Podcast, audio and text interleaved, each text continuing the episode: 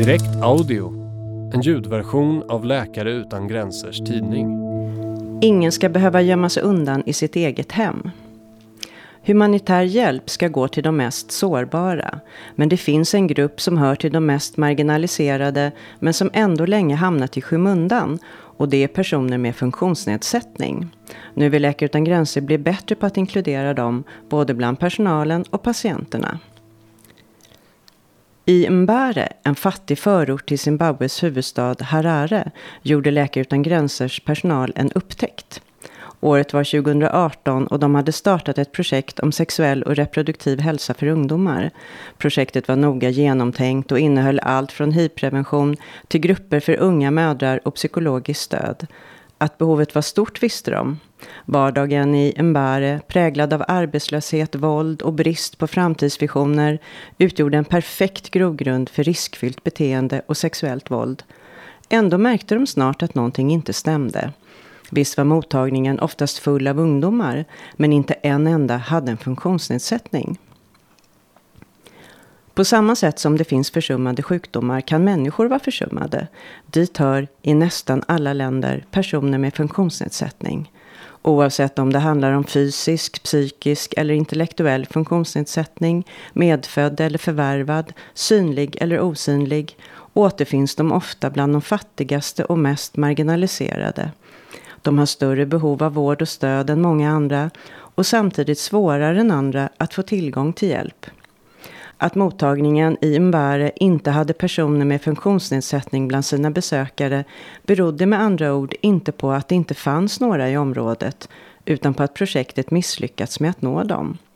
Det konstaterar Patrice Vastel som leder Läkare Utan Gränsers projekt för inkludering av personer med funktionsnedsättning. Med många års erfarenhet i bagaget, både från Läkare Utan Gränser och en norsk organisation för den här målgruppen, är han heller inte ett dugg förvånad. Det här inträffar hela tiden, säger han. Man sjösätter ett väl genomtäckt projekt med syftet att nå sårbara grupper och så missar man de kanske sårbaraste av alla. Det som hände i Zimbabwe var ändå fantastiskt, fortsätter han. Att medarbetarna förstod att någonting var fel och inte bara nöjde sig med att projektet var välbesökt och uppskattat. Istället tog de sin upptäckt på allvar och anpassade arbetet för att bli inkluderande på riktigt. Globalt lever cirka 15 procent av befolkningen med någon form av funktionsnedsättning.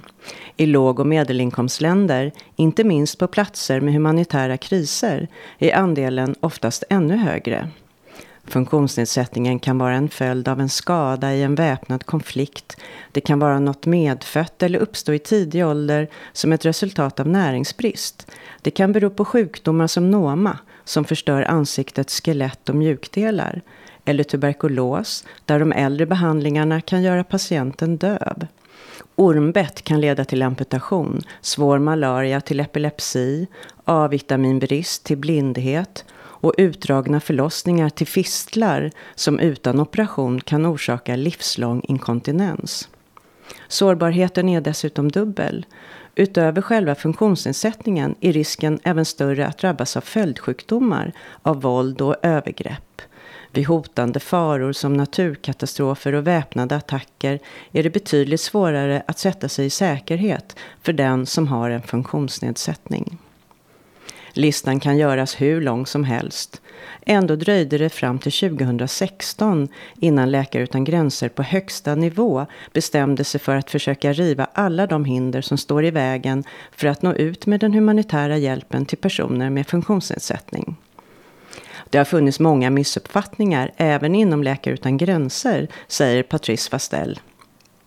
Att det inte är ett stort problem, att det är för dyrt att anpassa verksamheten, att det inte är vår roll som akutorganisation att bistå den här gruppen. Men inget av det här stämmer. Det är klart att det är ett jättestort problem om vi inte når ut till personer som verkligen behöver vårt stöd. Det finns en massa saker vi kan göra som nästan inte kostar någonting, men som kan göra stor skillnad. För honom blev det här tydligt först efter att han slutat som generalsekreterare för Läkare Utan Gränser i Norge och istället börjat jobba i en intresseorganisation för människor med funktionsnedsättning.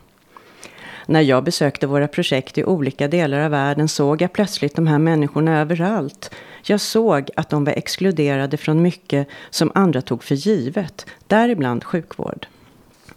Patrice återvände till Läkare Utan Gränser och med sig i bagaget hade han denna gång en helt ny erfarenhet och en stark vilja att förbättra organisationens arbete med den här målgruppen. Att göra den medicinska hjälpen tillgänglig. Vi kan inte ha som mål att vi alltid ska nå alla med våra insatser. Men vi måste alltid sträva efter att nå de mest sårbara.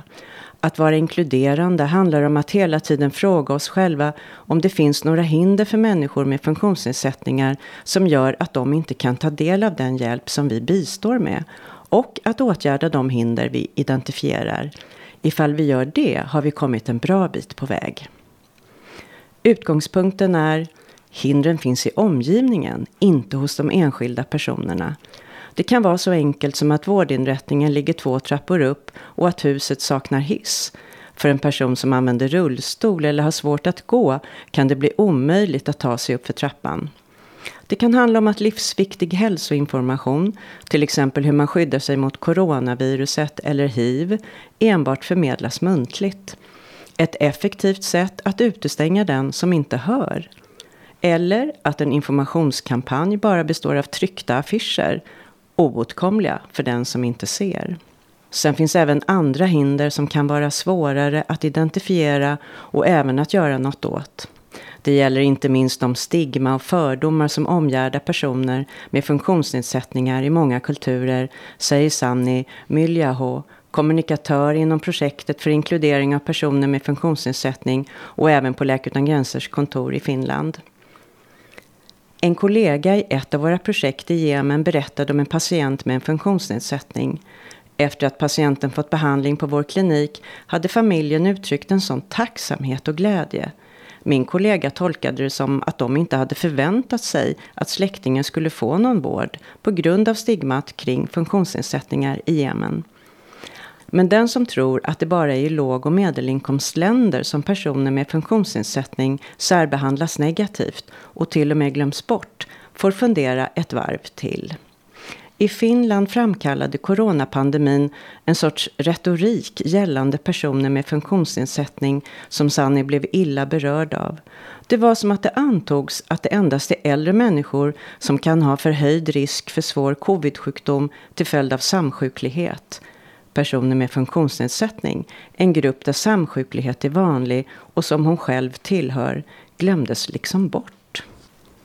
Det pratades som om det inte gjorde något att de här människorna dog, för de var ju ändå gamla, säger Sanni. Men jag har en funktionsnedsättning och samsjuklighet och jag vill gärna leva. Jag tycker att min död vore en tragedi. Inom kulturen har vi matats med bilden av funktionsnedsättningar som liktydigt med ett liv inte värt att leva, säger hon. Den här känslan, att livet inte har någon mening om man har oturen att ha en funktionsnedsättning, är inte helt ovanlig bland de människor som vi möter i vårt arbete. Till exempel bland personer som tvingas amputera en arm eller ett ben kan de förändrade livsomständigheterna leda till djup depression.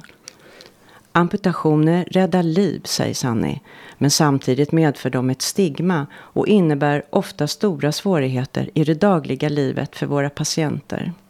Stigmat blir inte heller mindre i krigszoner där många är amputerade, som till exempel i Jemen. Det enda sättet för de här personerna att klara sig är ofta att tigga. Det finns inga trygghetssystem, inget finansiellt stöd och inga praktiska hjälpmedel. Men även den här typen av hinder går att motverka, säger Sanni. Till exempel genom att anställa fler personer med egen erfarenhet av funktionsnedsättningar. På så vis blir det lättare att identifiera hindren och samtidigt visa att personer med funktionsnedsättningar kan göra ett lika bra jobb som vem som helst. Jag tror att inkludering leder till mer inkludering, säger Sanni. Därför är det viktigt att anställa personer med funktionsnedsättning. På samma sätt tror jag att de diskussioner vi har här i Finland och i Sverige kan leda till att fler personer med funktionsnedsättning blir inkluderade i våra projekt runt om i världen. Ingen ska behöva gömmas undan i hemmet bara för att hen har en funktionsnedsättning. Den här artikeln är skriven av Åsa Nyqvist Brandt och Linnea Boström och inläst av Åsa Nyqvist Brandt. Artikeln publicerades första gången i Läkare utan gränsers tidning Direkt, nummer 4 2021. Du kan ladda ned pdf-tidningen till din dator eller surfplatta på vår hemsida www.lakareutangranser.se. Sök på Direkt så hittar du hela vårt tidningsarkiv där. Tack till Bjarki Kaikomo för musiken. Ansvarig utgivare är Oliver Schultz.